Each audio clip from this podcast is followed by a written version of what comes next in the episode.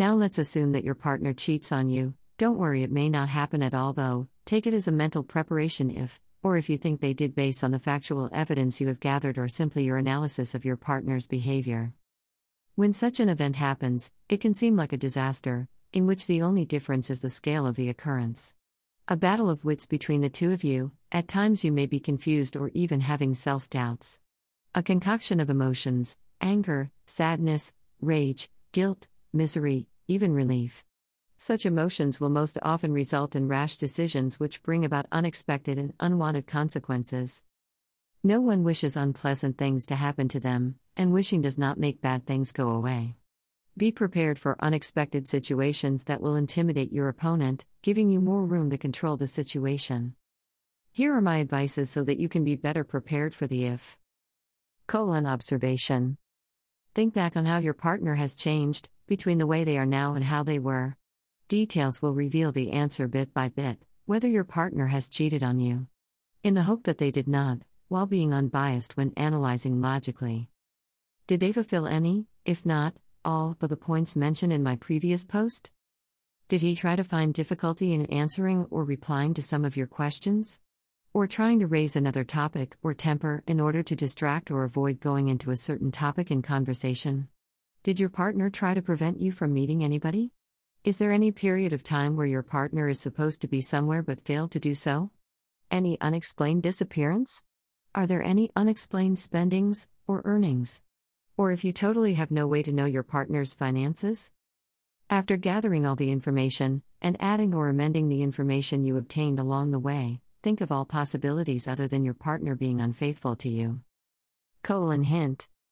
When similar abnormalities occurred again, try to find an answer to that in a soft yet straight to the point approach, for instance, asking their whereabouts at that specific time. You may even create your own event, such as finding an excuse to meet your partner for lunch during their workdays. Such actions will trigger them into thinking that you are getting suspicious over them, or you may already know something. Or your action may be interpreted as I'm giving you a chance. Your partner either has to stop, if they cheats on you, or has to be extra careful from then on. Colon seeking ally. Having someone else on your side can be a courage booster and emotional stabilizer. Most importantly, a third person view always has a clearer view of what is going on in any situation. Find someone in common, preferably not someone from your side. This is due to the fact that anyone from your side has a very high chance of taking sides of yours, whether comments or judgment. Seek ally from your partner's side, e.g., their close friend or family member. If you are not comfortable with any of them, then get an ally from a common friend. There are two reasons for selecting from this group of people.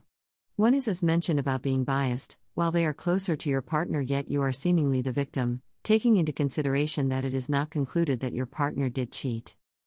Another reason is that an ally who is from your partner's side will tend to be more active to act and in a different way than anyone from your side.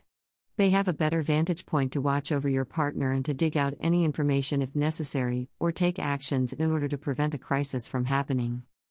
Unless they have an ulterior motive that is against you, e.g., this ally of yours has been disliking you from the start or wanted to break the both of you, or this person may be the third party. As such, you learn the true nature of that specific person. There is no need to hire an outsider to do any sort of investigation, even if they are professional in their field of work. They are paid by you to do so, thus, information obtained can be one sided, in favor of you. Colon confrontation. Ask yourself these preliminary questions before you confront your partner. Are you going to forgive your partner if your partner admits their wrongdoing? How are you going to react if you know that your partner is giving you another excuse? If you need the courage to face your partner in this manner, ask your ally to be with you in person. Speak in a calm and slow manner.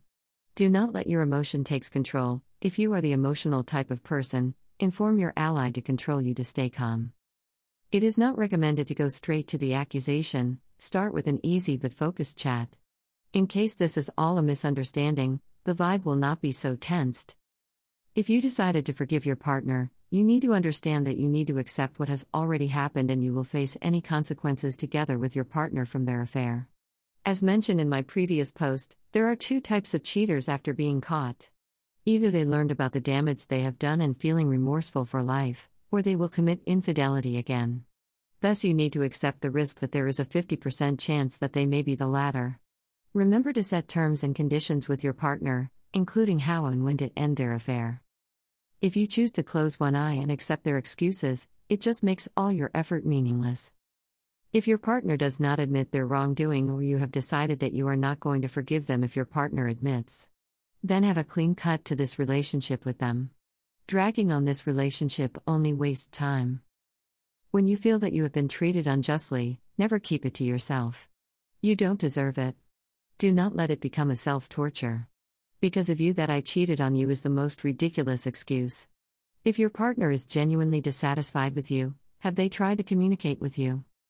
If communication between the both of you does not solve the issue, the right approach should be to end the current relationship before starting a new one. Just because you choose to continue the relationship even though your partner cheated on you doesn't make you any superior in this relationship, nor does it give you a chance to cheat on your partner back, especially if you may think of it as revenge. That will only involve more people and bringing more harm to everyone involved. Think from a very logical perspective and do not let your emotions take control at any point in time. If you need time to calm down, take your time. There is no need to rush to the conclusion because if it happens, it already did. Signing off. Affinity Sage.